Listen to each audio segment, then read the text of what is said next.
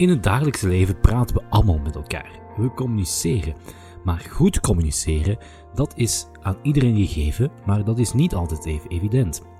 Onze gast, Marnik van den Broek, interesseerde zich daar zo mateloos in dat hij daar een bedrijf rond is gestart. Hij helpt bedrijven hun boodschap duidelijker te maken. Maar hoe breng je een goede boodschap? Wat is communiceren en hoe belangrijk is communiceren? Dat kom je onder meer in deze aflevering te weten. De allereerste aflevering alweer en hopelijk een beter jaar 2021. Welkom!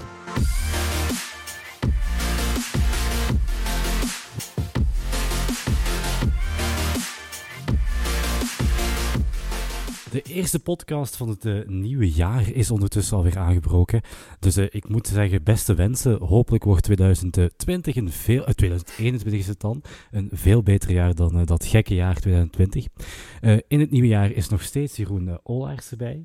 Welkom. Hallo Bren. Voor, je, voor jou ook beste, De beste wensen. wensen. Ja. En onze gast vandaag is Marnik van den Broek. welkom Marnik. Dank u. Thanks for having me. Helemaal ergens anders uh, online in Zoom. Tegenwoordig gaat dat allemaal zo. Uh, het is nog uh, steeds coronatijden natuurlijk, dus we kunnen niet met te veel samenkomen. Um, dus voor jou ook beste wensen, Marnik. Dankjewel. En inderdaad, ik deel de mening. Laat 2021... het gaat sowieso niet moeilijker, moeilijk zijn om het beter te doen als 2020. Dus dat is wel, dat is wel het voordeel. Dat is wel goed, ja. Uh, Manik, je mag eens kort uitleggen, we gaan er in de hele podcast natuurlijk verder op in, uh, wat je eigenlijk doet in het bedrijfsleven, zeg maar. Goh, proberen te overleven momenteel. Laten we het zo zeggen. Nee, heel simpel gezegd is, wij maken moeilijke boodschappen simpel. Of dat nu voor bedrijven zijn of, of mensen apart professionele. Elke boodschap die iemand moet overbrengen, of dat nu een ondernemer is die zijn bedrijf moet pitchen, dat is een HR-director die een boodschap rond ambassadorship naar, naar zijn mensen moet uh, brengen. Wij zorgen ervoor dat dat door hun, niet door ons, door hun, de beste manier gebracht wordt. Op zo'n manier dat het tastbaar is en dat mensen zeggen van niet van ik snap het niet of het is weer een rare communicatie van de directie of god weet wat, of we snappen niet waar het product voor staat, maar dat het echt mensen inspireert tot het nemen van actie.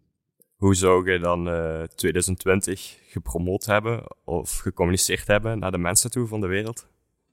Nadat ik weet wat er gebeurd is in 2020 of voordat ik wist wat 2020 ging zijn? Ja, nu dat je weet wat er gebeurd is.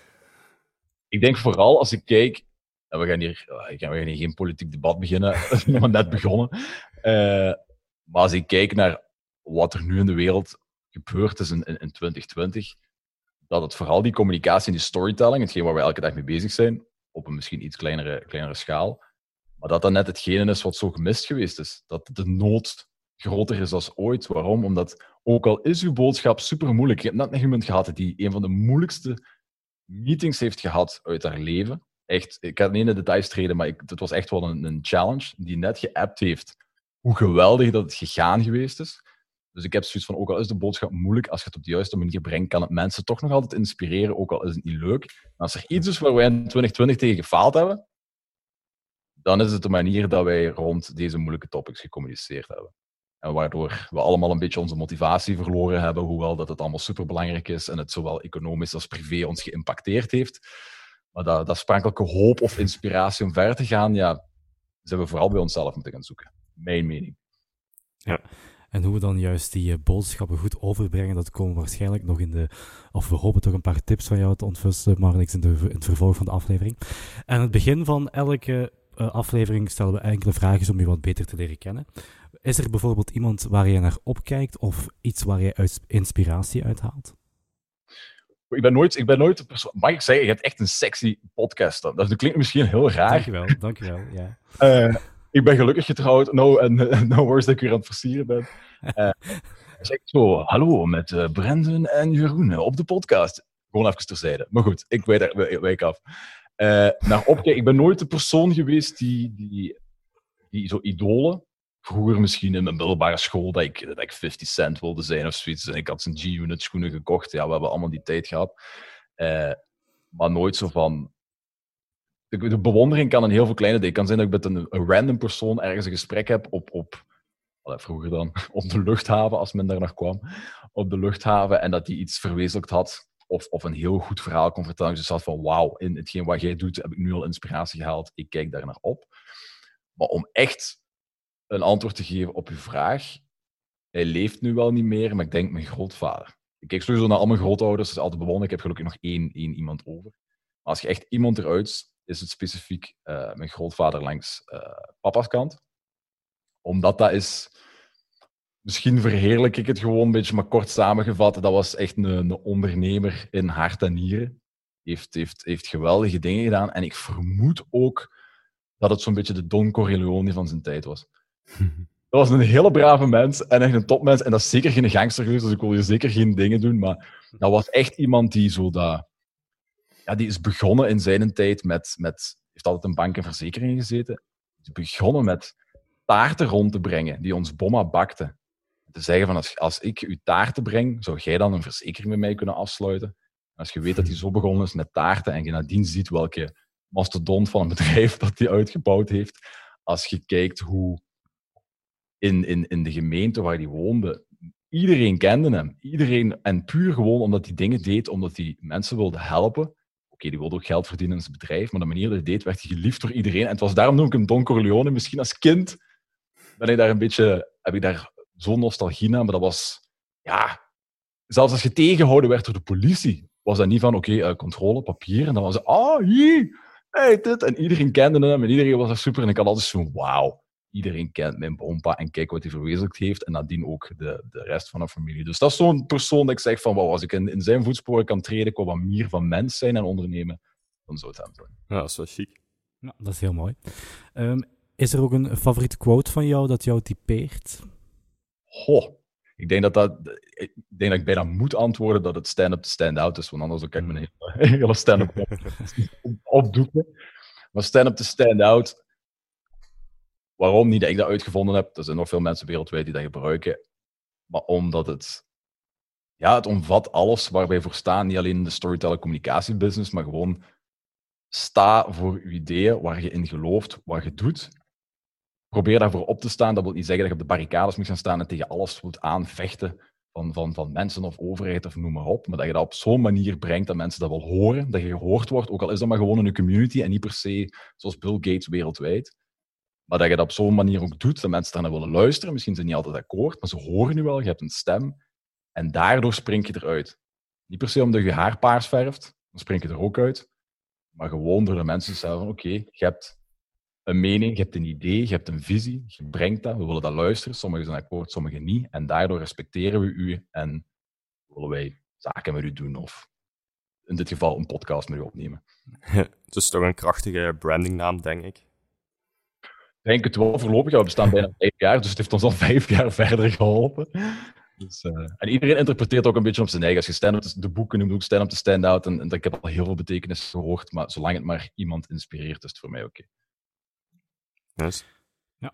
We gaan uh, nu wat inzoomen op, jou, op jouw bezigheden. Dat is jouw eh, bedrijf wat je samen met je partner uh, Nathalie van der Gaas hebt opgericht. Stand-up Company heet het. Ik dacht, eh, we gaan lachen. Het heeft iets met comedy te maken, maar dat, dat is niet echt waar, hè? Comedy, oorspronkelijk wel. Het, nadeel waar wij ook nog altijd, nou, zoveel jaren moeten, moeten tegen vechten, is dat mensen te veel met comedy gaan, gaan associëren. Wat je dan ook weer niet wilt. Want zoals ik zei, als iemand dan komt en je zegt van je moet een bepaalde boodschap in een organisatie brengen, haalt je comedian erbij. Ja, nee, net niet. Uh, maar het is er wel op gebaseerd. Heel kort, waar het van komt, ik heb vroeger uh, eerst voor een agentschap gewerkt en daarna een aantal jaar voor PepsiCo. Wel bekend van de lees. Ik weet niet of ik reclame maken. Momenteel zo'n zo eh, andere radiostation al zenuwachtig worden. maar voor de Lees en de, en, de, en de Pepsi en de 7-Up en, nu wel, en de Doritos wel gekend. En daar op een gegeven moment kwam een brandmanager naar me toe. En die zei, Marnik, los van uw digitale werk wat je hier doet, hoe komt het dat jullie budgetten krijgen? Terwijl wij de budget cut hebben? Hoe komt het dat jullie mensen mogen aannemen terwijl we een hiring freeze hebben? Hoe komt dat jullie precies, digitaal is, is booming, dus dat helpt wel, dat geef ik eerlijk toe. Maar hoe komt dat jullie dat allemaal gedaan krijgen? Wat, wat was het precies? En ik ben er weer over beginnen nadenken. Hoe wij precies in mhm. de boardroom ons verhaal vertelden als team. En ben ik daar trainingen intern rond beginnen geven aan de brandmanagers van kijk, dit is wat ik geleerd heb uit mijn vrije tijd, comedy-activiteiten, dus wat ik ook toepas binnen de, de boardroom. It works. Dus hier doe er zelf mee wat je, wat je mee kunt doen. En dat werd zo'n succes dat ik het ook in de andere vestigingen moet gaan geven. En die training werd zo'n dingetje intern. Dat ik meer training aan het geven was dan mijn eigen job aan doen. En toen had ik zoiets van, oké, als wij daardoor die mensen kunnen doen stand-uppen, als brandmanager, daardoor kunnen zorgen dat het bedrijf ook authentieker communiceert in het algemeen door hun, ja, dan moeten daar ook andere mensen nood aan hebben. En dan hebben we mijn job opgezegd, mijn stand-up company begonnen en de naam zelf. Ik was al met stand-up te stand-out, stand-up, omdat die comedy-technieken zaten al in die eerste trainingen, maar ik wist nog niet helemaal hoe en wat. En toen, ik heb het onlangs ook op LinkedIn gepost, noem het toeval. Ik weet niet, toeval bestaat niet. Misschien is het gewoon de universe die u aan het vertellen is wat je moet doen. Was ik uh, de stand-up guys met Al Pacino uh, aan, aan het kijken in Christopher Walken. Ik weet niet of je het gezien hebt. Ja, nee, ik niet. Nooit van El, El Pacino ken ik, maar... Ja.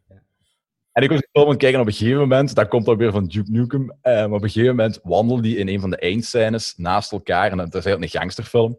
Ze zijn twee dan gangsters, gaan dan naar een pand waar hun, hun vijanden zitten. En op een gegeven moment zegt Al Pacino van... Net op het moment dat ik aan het filosoferen ben in mijn eigen over hoe ik dat bedrijf noemen, hoe gaan we dat allemaal samen aan elkaar linken, die comedy met dat storytelling, met de communicatie. En op dat moment zegt Al Pacino uh, van... So, you want kick ass or chew gum? En Christopher Walken kijkt en zegt... Well, I'm all out of gum. En hop, die pakken hun geweren uit. Bam, bam, bam, bam, bam. Beginnen te schieten. En toen had ik zoiets van... Ah, is het? Stand-up comedy? Storytelling? Communicatie? Being a stand-up company? Stand-up to stand out? Stand-up company? Stand-up to stand out? Comedy technieken geïntegreerd in storytelling en comedy. Daar gaat het worden. Ik heb naamkaartjes gemaakt. Dat was een vijf jaar verder. Ja, geweldig. Ja. Dus jij helpt eigenlijk bedrijven uh, hun boodschap beter uh, verkondigen, als ik het goed begrijp. Yes. We zijn geen communicatiebureau, dus we willen niet dat je naar ons komt voor een campagne en, en hoe gaan we je reclamespot doen en, en die toestanden. We, wij focussen ons specifiek op de boodschap zelf. En sommige mensen zeggen, ah, dat is dus pitching. Ja, dat is daar een onderdeel van. Dus dat kan inderdaad een salespersoon zijn of iemand met een start-up die zijn verhaal moet pitchen naar investeerders of, of potentiële klanten. Maar zoals ik zei, dat kan ook iemand zijn die marketing doet binnen een bedrijf en zegt van ik heb heel veel goede ideeën, ik heb heel veel projecten, maar ik krijg niks verkocht intern. Op een of andere manier krijg ik ze niet overtuigd om geld te steken in mijn projecten. Dus hoe moet ik dat dan doen? Of iemand die een heel belangrijke job heeft, doorgegroeid is omdat hij heel technisch onderlegd is, een ingenieur, uh, eh, IT'er, weet ik veel, doorgegroeid omdat die heel goed zijn in hun vak, maar communicatief ineens een team moeten leiden. En ze hebben van, ja, maar ik weet niet hoe ik bepaalde boodschappen moet brengen. Ik ben wel heel goed in mijn technische kant, maar het communicatiestuk helpt mij om meer zelfvertrouwen te zoeken, om dat op een betere manier, zodat ik ook een soort leiderschapsrol kan spelen. Al die boodschappen, van het koffiemachine tot de boardroom, van de pitching stage uh, tot, tot, tot, tot god weet wat, daar focussen we ons op. Ja, maar het is dan eigenlijk uh, zowel B2B als B2C, zeg maar. Oh, maar je kunt ook als individu naar jullie toestappen.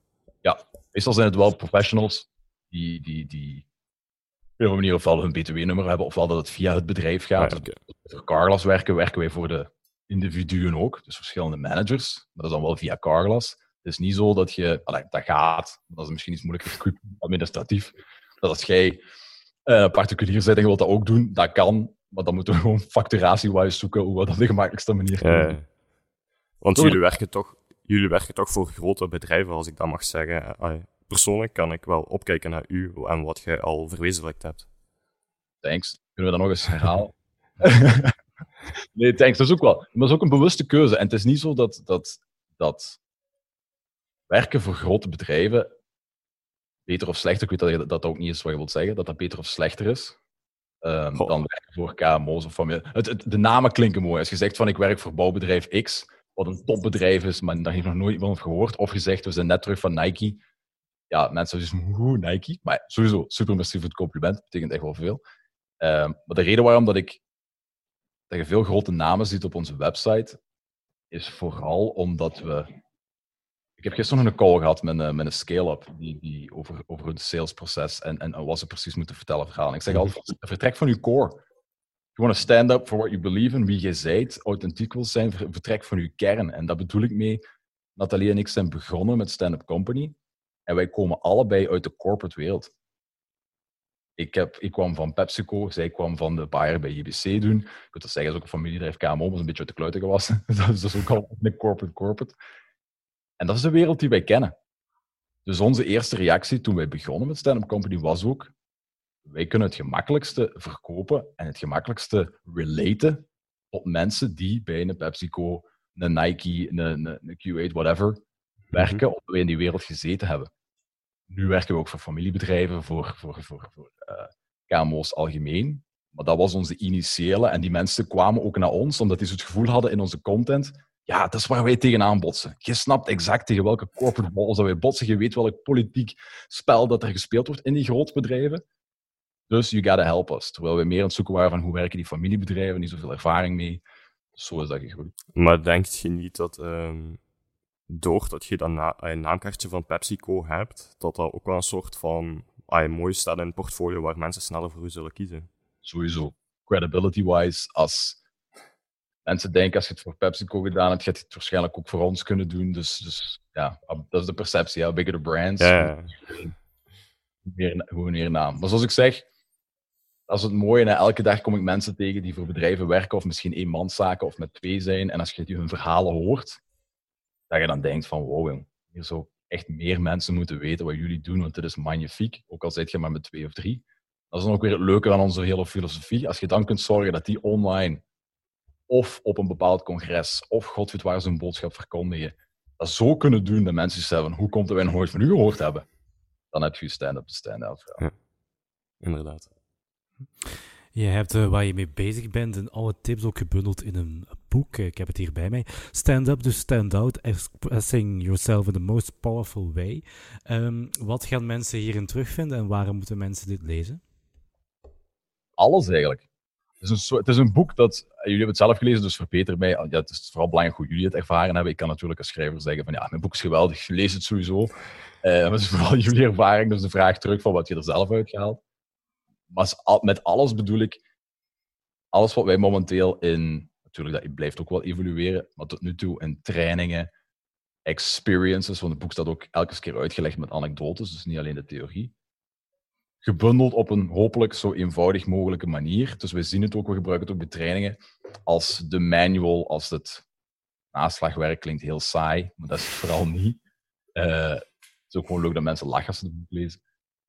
Maar daar staat alles in van storytelling, communicatie, volgens onze vijf principes. Dus we zeggen altijd, begint bij credibility, het gaat naar aandacht en vertrouwen, dan gaat het naar context, mekaars wereld begrijpen, naar de solution, dan naar de call to action. En doorheen die vijf bollen, kijk naar eender welke speech van Barack Obama, eender welke TED-talk, eender welke Wolf of Wall Street speech in een film, die gaan altijd die vijf bollen volgen. En wij zeggen eigenlijk, als je die respecteert, en je gebruikt die aan het koffiemachine, of je gebruikt die in een podcast, of je gebruikt die in een video, of in een speech naar je medewerkers. Het maakt niet uit. Respecteer die vijf bollen. En wie je ook zijt, introvert, extrovert, whatever, denk dat je te zijt, you will rock your stage. Whatever that stage is. Dus dat is hetgeen waar het boek voor geschreven is. Ja, is, ik vind het echt een cool boek. En ook wel een big-up naar het grafische. Want ik vond het echt zo... De eerste keer toen ik er door bladerde, was het echt zo van... Oh, cool. Uh, de pagina's en zo, het zag er heel goed uit. En dan ook nog eens, ja, de inhoud was ook gewoon heel cool over hoe je vertelt over u en zo in het bedrijf bij PepsiCo, dat je dat rondje maakt en je gaat eigenlijk tegen iedereen goedendag zeggen s'morgens. Dat zijn zo van die kleine dingen die het verschil maken in een leven, denk ik. Ja. Goed dat ik het zo dat, is, dat kan voor iedereen anders zijn. Iedereen had iets anders en dat is wel leuk om te horen. op uh, die manier ervaren hebt. En je kunt ook goed tekenen, denk ik. Is deels van de hobby, daarom dat ook de naamkaartjes zijn ook gebaseerd op rules staan. Dat is ook weer vertrek van u de kracht. En zal je dus van, wat gaat je naamkaartje? Niet dat de naamkaartjes zo belangrijk zijn, dat is gewoon voor jezelf. Dat je zegt van, nee, ik heb naamkaartjes, mijn bedrijf is officieel. Uh, maar die, ja, die tekening dat is iets wat ik doe voor te ontspannen. En daar ook weer vertrek van je eigen kracht. Dus verwerk dat erin. En mensen hebben ook weer het gevoel dat ze je leren kennen, waardoor je weer vertrouwen opwekt. En, en that's how it works. Waarom is communiceren maar niet zo belangrijk? En vooral juist communiceren dan? Ik denk, als je teruggaat, ik, ik kan zijn achternaam niet onthouden, maar de, de Juhal, na na na na na, uh, die de, de Harari of zoiets. Ja, Homo sapiens uh, verhaal ja. en 21 Questions en zo geschreven heeft, die man. Als je terugkijkt naar wat hij zegt in een van zijn boeken, is de reden waarom dat taal uitgevonden geweest is, voor de mensen is om te roddelen. Dat was het eerste gebruik van taal. Ik heb dat niet uitgevonden. Ik heb daar waarschijnlijk jarenlang onderzoek naar gedaan, maar roddelen. En daarna is uh, van die roddels gegaan naar mensen kunnen waarschuwen. Wie is te vertrouwen, wie is niet te vertrouwen? Waar zit er gevaar, waar zit er geen gevaar? En zo is dat geëvolueerd. En sindsdien maken wij als mens het verschil ten opzichte van dieren. Dieren kunnen ook communiceren op hun manier, maar de uitgebreidheid van onze taal en de manier van nuances leggen, cynisch zijn, enthousiast zijn, inspireren, gelaagd gecommuniceerd, dat is iets wat wij als mens, allee, dat we nog meer leren over dieren, kunnen. En we doen het elke dag. We zijn nu aan het communiceren. Als je straks naar de winkel gaat, zit aan het communiceren. Dus mensen zeggen, oh, ik moet storyteller worden. Ja, maar elk ding wat je vertelt is een verhaal. Ja. op een goede manier vertellen is weer iets anders. En waarom is dat belangrijk? Kijk naar wat er in 2020 gebeurd is. Dat is niet fijn, maar door juiste communicatie kun je ervoor zorgen dat mensen tenminste wel begrijpen, snappen wat ze moeten doen, waarom ze het moeten doen, waar ze naartoe gaan, waarom dat er wel perspectief is en welk aandeel dat ze kunnen hebben. Je kunt diezelfde boodschap ook op een verkeerde manier brengen, waardoor mensen gefrustreerd worden. We gaan, gaan blokkeren, gaan, gaan tegenwerken. En je merkt ook bij bedrijven, of heb je een bedrijf dat zegt van ja, het is toch moeilijk om te communiceren met die mensen. Altijd klagen en zagen en zo, altijd maar meer en noem maar op. Terwijl je dus hebt van geef die boodschap eens, laten we daar eens even van werken. En diezelfde boodschap brengen, maar nu op een net iets andere manier. En dat je dan eens diezelfde mensen die aan het zagen en aan het klagen waren, dus hebben van ah oké, nu snappen we het. Ja, hey, we zijn mee. Yes. Ik denk dat ook de grootste oorzaak is dat er vrevel is in een bedrijf.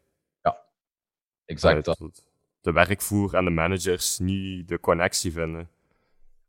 Ik denk dat ook zag bijvoorbeeld bij, uh, bij sommige bedrijven, natuurlijk ben ik niet overal op de werkvloer, maar sommige bedrijven die dan aan het struggelen waren met, oké, ik dan van welke business en hoe je er financieel voor staat. Maar van, ja, moeten mensen het eigenlijk werkloos zetten? Of hoe gaan we er allemaal door? En we gaan van sommige mensen afscheid moeten nemen. En hoe gaan we dit allemaal doen? Stress, stress, stress, wat ik volledig snap. En zeker niet wil minimaliseren. Maar hebt ook bedrijven, en ook klanten van ons, die uh, zeiden van onze mensen hebben zelf aangeboden om thuis te blijven. Of mensen hebben zelf aangeboden om bepaalde inspanningen te doen qua tijd, financieel, om gewoon te zorgen dat de rest van de organisatie bleef draaien en dat het als één team verder konden gaan. Dus daar zie je ook gewoon op de manier dat leadership gecommuniceerd heeft met de mensen, dat uh, de werkvloer in het algemeen heel anders gereageerd heeft dan een ander bedrijf. Mhm. Wat zijn de grootste valkuilen in communiceren die jij tegenkomt? Oeh. Goeie vraag eigenlijk. Wat een... Men dan denkt van, anders zou ik ze niet stellen als ik een goede vraag was. Voilà, voilà. Ja. uh, wat zijn de grootste valkuilen? Ik denk nummer één is de overtuiging hebben dat het, dat het niet, niet beter kan. Heel veel mensen die bij ons ook in coaching komen. Ah, maar goed, anders hadden we geen business. In coaching, in coaching komen, die zeggen van, ja, maar ik ben daar niet voor gemaakt. Ja, maar ik ben niet zo'n goede verhalenverteller. Ja, maar ik ben niet zo'n goede communicator. Of als er zo'n, een, niet dat ik daar tegen ben, maar zo'n, dat, dat disc. Uh, ik ben een, een rode, rode ja, kleur. Blauwe kleur. Ja, ik nog aan, vorige maand nog aangehaald. Ja, voilà. Dus die, die, die kleurenverhaal, en dan, dat is oké. Als je dat gebruikt als, als overtuiging van, ja, hier stop het dan. Ja, dan gaat het niet lukken. Maar als je, zoals ik zeg, van, it's, it's not a gift, it's a choice. Hè. Als je dan zegt van, oké, ik ben er misschien nog niet, net zoals ik duizend en één dingen moet leren op andere gebieden. Als je er wel naartoe gaat van, ik kan het wel leren als ik de moeite doe, dan gaat je merken dat het veel sneller gaat. Is niet. Dus dat is valkuil één, gewoon dat je jezelf tegenhoudt. En twee... Ik denk dat mensen zich vaak heel snel begrenzen van ik kan dit niet. Dus hier stopt het ook. Dus, en dat, dat, vond ik heel leuk. We zijn nu dingen aan het kijken om een beetje goed viel uh, van, hoe noemt dat, Down the Road, dat programma. Oh, ja. Uh, daar, ik denk dat Dieter, Dieter Koppes presenteert dat. Mm -hmm. Daar als dan, dan een van de deelnemers ook zegt van, ja, maar ik kan dat niet. Dan zegt hij altijd, ja, je kunt dat nog niet. En dat vind ik een hele mooie. Dat is bij alles zo. Je kunt het nog niet. ik heb een leerkracht die... Sorry dat ik onderbreek, maar ik heb een leerkracht die verwijst altijd naar Pipi Langkous. Die zegt, ik heb het nog nooit gedaan, dus ik kan het wel. Of, ja. ja ik denk dat ik het wel kan, want ik heb het nog nooit gedaan. Ja, exact dat. En dat, is, dat klinkt heel eenvoudig als je het hoort. Maar die mindset door het leven gaan, dat, dat vergt wel ja, een inspanning in het begin tot het een mm. wordt. Maar het opent wel deuren, denk ik. Dat is zeker. Zowel bij tennis als zingen, als communicatie. Als, uh... En langs de andere kant, valkuil is...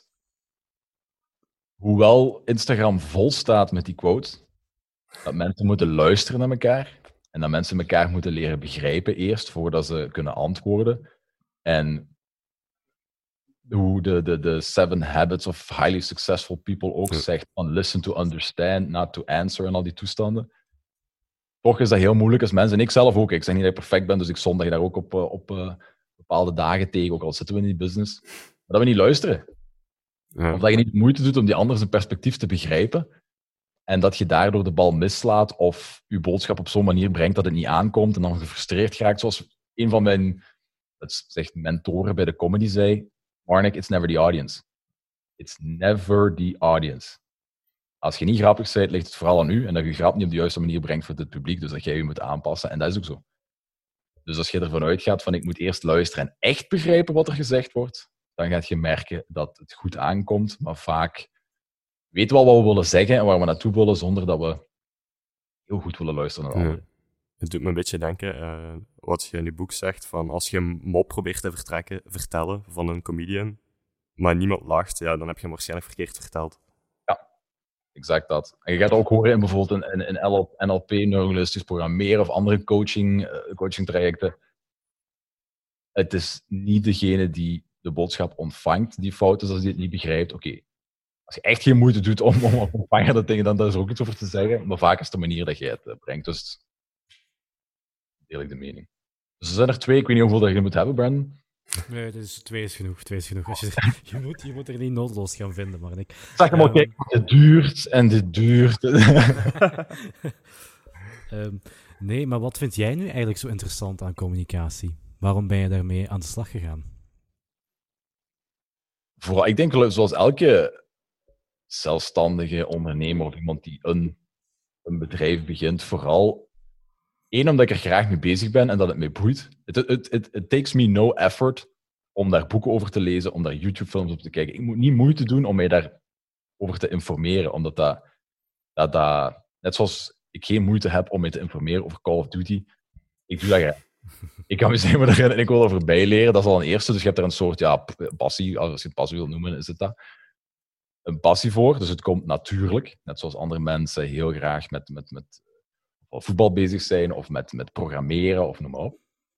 En twee, doordat communicatie maar zo belangrijk is, niet omdat we in die business zitten, maar zo belangrijk is in de wereld, dat je heel snel ziet als je het goed doet, wat dat doet met mensen. Zowel de mhm. persoon die het verhaal vertelt, als de persoon die het ontvangt.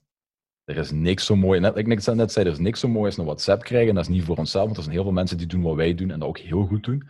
Er is niks zo leuk om, en daarvoor doe ik het, om een WhatsApp te krijgen, zoals ik net zei, waar je een voorbereiding gedaan hebt met iemand die een heel, heel moeilijke meeting moet doen, waar het echt ja, bijna koortdansen is op vlak van, van communiceren.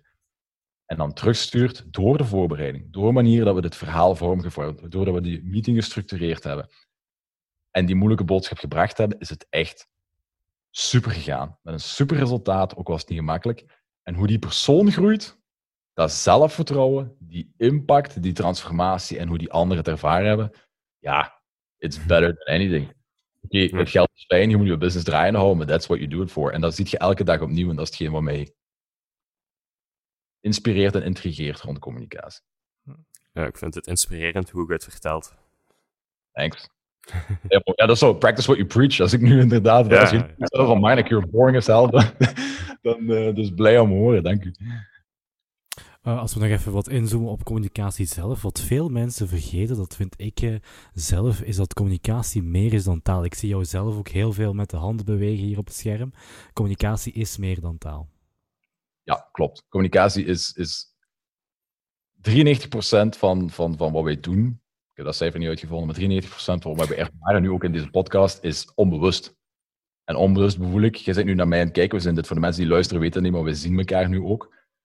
Dus jij bent onbewust mijn microbeweging en mijn gezicht aan het analyseren, je bent mijn handen aan het analyseren, mijn stem geeft u bepaalde boodschap en je denkt daar niet bewust over na, maar toch is uw lichaam aan het beslissen, Marnik is interessant, Marnik is saai. Ik vertrouw Marnik, ik vertrouw Marnik niet. Marnik is cynisch, Marnik maakt een grap. En dat is ook het probleem met mondmaskers bijvoorbeeld. Heb je ooit als een grap of een, een, iemand een steek willen geven, wat goed bedoeld is, met een mondmasker? Dat komt nooit aan. Of toch zelden. Waarom? Omdat die mensen heeft, is het nu grappig? Of is het wat awkward? Ik kan hier de helft niet lezen. Ik hoor u amper gemompel, dus ik kan die, die, die kleine nuances niet zien. Dus daar zie je dat woorden en uw content is maar één deel. En de rest is uh, super belangrijk. Ik heb bijvoorbeeld, als ik je een voorbeeld moet geven, ik spreek nu heel, wat wij ook in het boek zeggen, heel geassocieerd. Dus ik ben, probeer me zoveel mogelijk te linken met jullie en ik, mijn lichaam ondersteunt en mijn beweging en mijn stem gaat snel en we zijn van alles aan het doen. Maar zou ik u willen overtuigen of u even laten nadenken over iets, gaat je merken dat ik lager en trager en rustiger.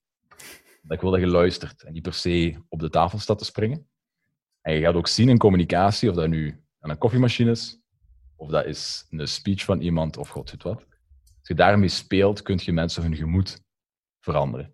Dus als ik nu even voor u, ik ga het nu niet eh, te awkward maken, maar als ik nu een speech moet geven, pak nu dat ik een eindejaars- of een nieuwjaarspeech, want we zijn bij nieuwjaar, het is 2021, heel veel CEO's moeten aan de bak en moeten mensen motiveren voor het nieuwe jaar niet zozeer de content, maar puur de manier dat ik vertel, gaat je onmiddellijk al een, een, verandering in emotie hebben. Dus als ik zou beginnen, ik ben die CEO en ik zeg van 2021 has started officially here. We're still virtual. Uh, ik zal dat even in het Engels doen, dat is voor mij het gemakkelijkste. We're still virtual. We're doing this. The, the plans for 2020 are going to be amazing. Uh, I hope to see you all soon at the office uh, where we'll have a new start. And I know 2020 wasn't easy, but I guarantee you what's on the table right now will really make a difference and we will come out stronger. I guarantee it. cool. But we also have to be honest. We have to be honest. We have to look back to 2020 and realize that it wasn't an easy year. We lost people in our family, in the company. We had to let them go and the numbers weren't great. I have to be honest, the numbers weren't great. And working at home with the children, it wasn't easy. But we can't forget, and we need to learn from this because we will come out stronger if we learn and don't forget and take the things that we learned to 2020 and implement the plan that we are rolling out right now. And I guarantee that as soon as possible, we see each other again in the office And even though things happen in 2020, 2021 will make a difference. Dat bedoel ik dus. Ik weet zou, het zou er een voice-over kunnen zijn van een film. Voilà.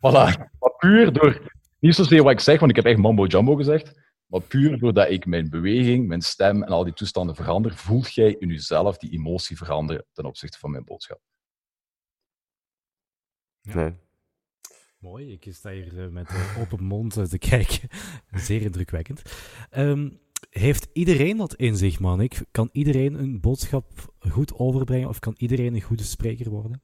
Yes. 100%. Sowieso. Gaat je... Kan, kan ik zingen momenteel? Nee.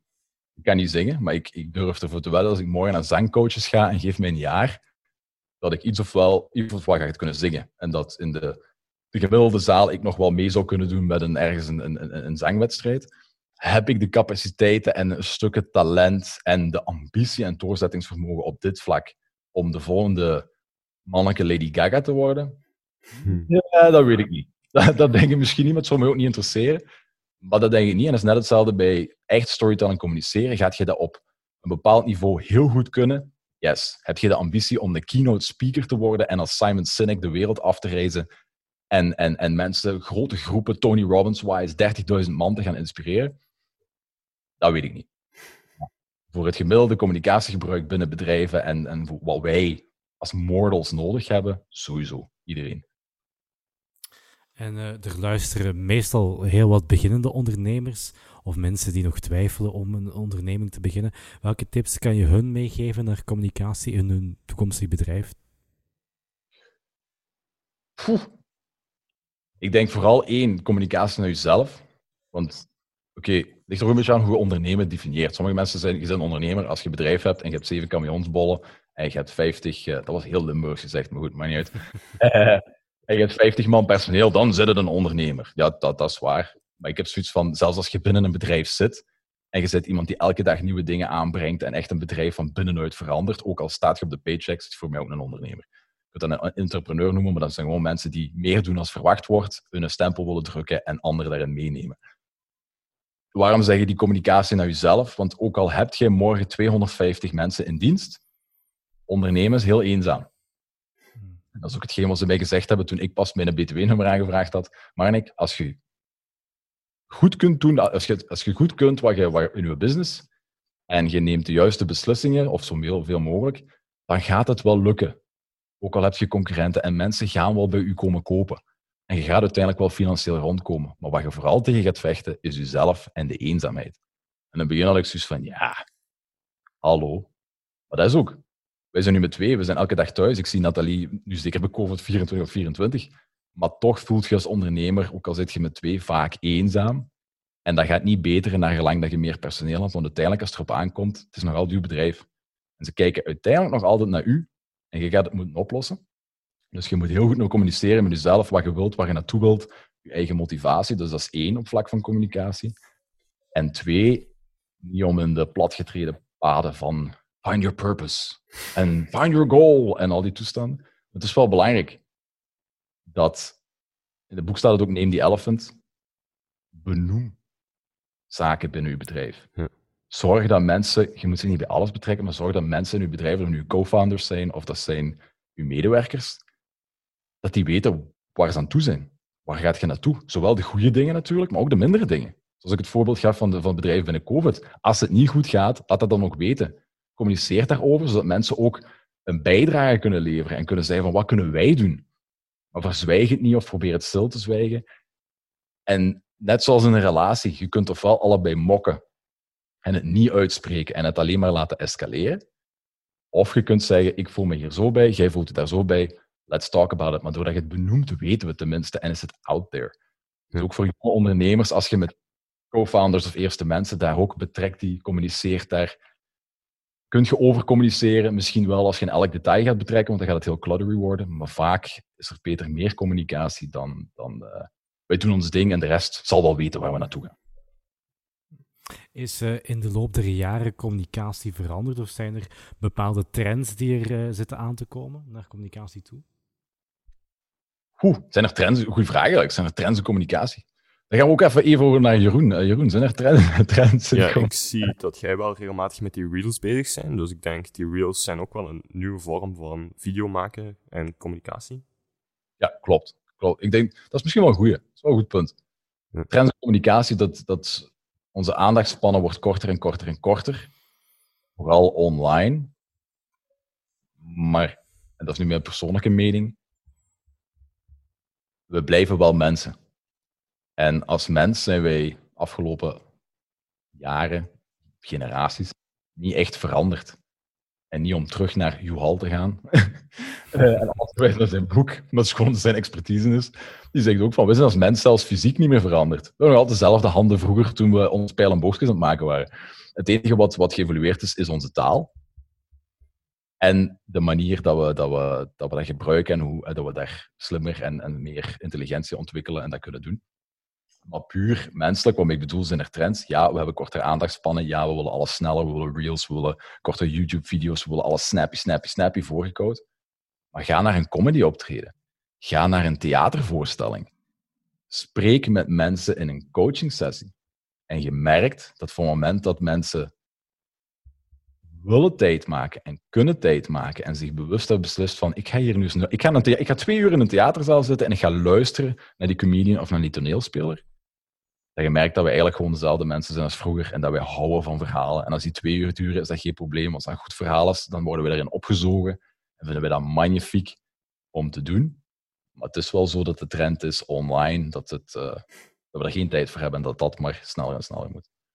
Ik denk dat je gewoon ja, het soort van zwakke punt moet vinden om de tijdspannen uit te rekken. Want ik denk, als je iets goed maakt, tot mensen wel de tijd pauzeren en zeggen van oké, dit ga ik kijken of dit ga ik lezen ja. of luisteren. Ik zeg maar iets. Dat is, daar deel ik uw mening wel mee. En ik denk dat ook voor een stuk uw stand-up stuk is. Denk als wij nu babbelen, jullie hebben die podcast, kun je hoe lang jullie deze podcast al doen? Uh, ze hebben, Pak negen maanden of tien maanden. Ja, zoiets, ja. ja. Well, negen, negen à tien maanden. Nu zit je ook nog in de fase dat mensen zeggen van, ja, wie zijn die twee? En wie gaat er, wie gaat er luisteren? Niet om u, om u te belegen, helemaal niet. Maar gaat er luisteren. Mensen die u kennen, uw businesscontacten, mensen voor een school, uw netwerk, die luisteren. Als jullie passeren op LinkedIn, dan zijn er veel mensen die jullie niet kennen. Dus ze zeggen, don't know you als je het met de eerste seconde niet hebt. I don't care. Pakt dat we vijf, zes jaar verder zijn en jullie zijn de nieuwe Joe Rogan van België geworden.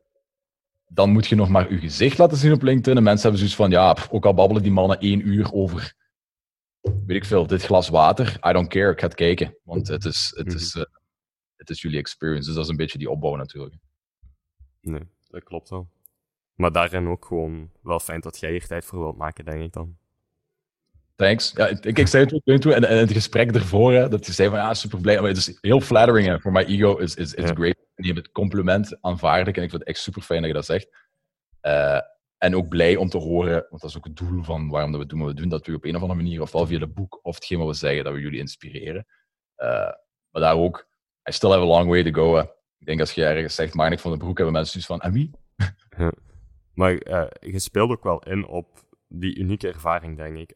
als ik het mag vertellen, ik heb dat boek toen corona was pas begonnen. En jij zei van, ja, ik breng dat boek wel bij je thuis, ik stik dat wel binnen. Ik vond dat geweldig. Ik heb dat thuis verteld. Ik heb dat tegen mijn vrienden verteld. Van, hey, die heeft, die heeft dat boek gebracht naar mijn thuis. Dus ja, ik was er wel trots op. Nice. En met de Vespa. Ja. ja. En zelfs bijna op mijn doos gegaan op uw borduur. Want ik moest dit draaien. dat was een politiecombi. En die was al aan het kijken van wat zit hij er allemaal aan doen. En ik wou mee draaien voor uw brievenbus. En met de Vespa bijna neer. En dat was niet. Dat echt maar uiteindelijk is het Dus blij dat het, dat het de moeite geweest is om daar uh, te wachten. Ja, dat was zo chic. Ik zag dat ineens op Instagram staan ik zo, oké, het boek is er. Ja. En daar ook weer, daar ook weer haalt jij ook weer een heel belangrijk punt in communicatie aan. Ik weet dat het geen vraag was, het is wel een belangrijke. Ik heb dat ingestoken. Ik heb dat verteld tegen vrienden. Dat is iets anders. Ik heb het gevoel onbewust verbeterd als ik fout ben dat ik daar moeite in gestoken heb. Want ik heb dat boek gesigneerd, we hebben contact gehad, ik ben mijn Vespa komen brengen. Dat zat de dag zelf in de bus. Natuurlijk, als je aan de andere kant van de wereld woont, gaat dat niet gebeuren. Dus ook omdat we dicht bij elkaar wonen. Maar ik zie dat ook bij Nathalie. Nathalie heeft bijvoorbeeld aan on the side haar e-commerce business, die heel goed loopt van, van make-up en skincare. Daar ook kun je kiezen tussen afhalen, opsturen, of als je in een bepaalde straal woont, komen we het u brengen. Natuurlijk kun je zeggen, als je één keer naar Amazon bent van, van, van make-up, is dat wel moeilijker om dat persoonlijk nog te doen. Maar doordat je dat brengt, is ook weer een belangrijke vorm van communicatie. Er is een soort van aandacht, vertrouwen. Je hebt het gevoel dat we dichter bij elkaar staan, doordat ik die connectie gehad heb, doordat ik dat kon brengen, doordat ik persoonlijk tijd heb in geïnvesteerd. Wat weer gaat zorgen dat je gemakkelijker bij mij communiceert en meer goodwill ten opzichte van mij hebt. Wat super belangrijk is binnen bedrijven in communicatie in het algemeen. So, attention and trust rises. Ja. En dat is een boodschap. Inderdaad. Hoe ziet jouw eh, toekomst er nog uit, Marnix? Wat wil, wat wil jij eigenlijk uh, nog bereiken de komende maanden, jaren? Goh, die Lamborghinis in een Ferrari nog. en uh, nee, wat, wil, wat wil ik nog bereiken? Sowieso, dat klinkt, nu, dat klinkt misschien uh, zo, juist of we dat ergens op onze receptiewall geschreven hebben, maar ik vind dat wel een hele belangrijke. Wat wil ik bereiken? Met hetgeen wat we doen, willen we zoveel mogelijk positieve impact hebben op mensen hun levens binnen onze business, wat dan communicatie storytelling is. Dus hoe meer mensen dat wij kunnen hebben die ons appen of na een, een, een coaching traject mentorship zeggen van wauw, ik ben veranderd als persoon, ik, ik zit beter in mijn relatie, ik communiceer beter met mijn team, ik voel mij meer op mijn gemak als leider, omdat ik weet hoe ik mijn boodschappen moet brengen al die positieve veranderingen. We hebben zelfs mensen die binnenkwamen, super verlegen, die dat niet tegen hun eigen collega's durfden te babbelen en gekend stonden als super introvert. Doet zijn job heel goed, maar je moet er niks aan vragen, want hij blokkeert. Dat die nu keynote sprekers zijn en echt, voor corona dan, Europa toeren rond hun business op podiums. Dat op grotere en grotere schaal is dat binnen onze community ook goed. Hè? Hoe meer dat we impact hebben, dat gevoel, dat is hetgeen waar we het voor doen puur in numbers. Natuurlijk wil je bedrijf groeien. Ik heb niet zozeer de ambitie om medewerkers te hebben. Omdat hoe meer, dat is een keuze, hè? dat is een bewuste keuze. Hoe meer medewerkers je hebt, hoe meer dat je manager wordt. En hoe meer dat je je onderneming runt, maar niet meer met je business bezig bent. En dat is een keuze die je moet maken. Natuurlijk wil je wel schalen door bepaalde online courses en die toestanden. Maar vooral in uh, puur number-wise in de hoeveelheid mensen dat wij op één moment kunnen. Ja, touchen klinkt heel vies, maar je weet wat ik bedoel. Uh, dus het record, het record, momenteel stond op 1600 mensen in één room. Dus dat was voor mij, voor sommige sprekers is dat, is dat peanuts, maar voor mij was het 1600 was numbers-wise, dat was het grootste wat we momenteel gehad hebben. Dus dat is super. En zo bouw je elke keer op. En ik kan nu zeggen, ik heb pas nog een Instagram-post gedaan. Ja, het, is wel, het is wel virtueel, but they're all in the room. Dat we uh, in een paar weken zelfs voor 18.000 mensen gaan spreken. Dus de new record voor Stand-Up Company staat op 18.000. Oké, als we het uiteindelijk eh, als we het doen, staat op 18.000. Dus dat is ook wel een doel dat ik Tony Robbins gewijs op een gegeven moment dromen een sportpaleis kan doen rond onze business. Die mindset, die conference, niet een of andere guru worden, maar gewoon en dat daar echt het sportpaleis vol zit en dat je zegt van, are you not entertained? Dat. ik wens jullie zeker toe. Ik heb al twee kaartjes verkocht. Nice. Ja, ik denk wel, hè. Zo, uh, Manik, dit, uh, dat was het dan. Uh, ik wens je ook daar heel veel succes mee. Uh, bedankt dat je tijd wil maken ook om uh, in deze podcast te gast te zijn. Um, dus uh, tot binnenkort. Jeroen, jij ook bedankt om er weer aan te zijn. Ik moet ook nog Simon Quip hier bedanken. Dat we ons hier weer mochten vestigen. En volgende maand zijn we er weer met een nieuwe aflevering. Tot dan. Super. Doei.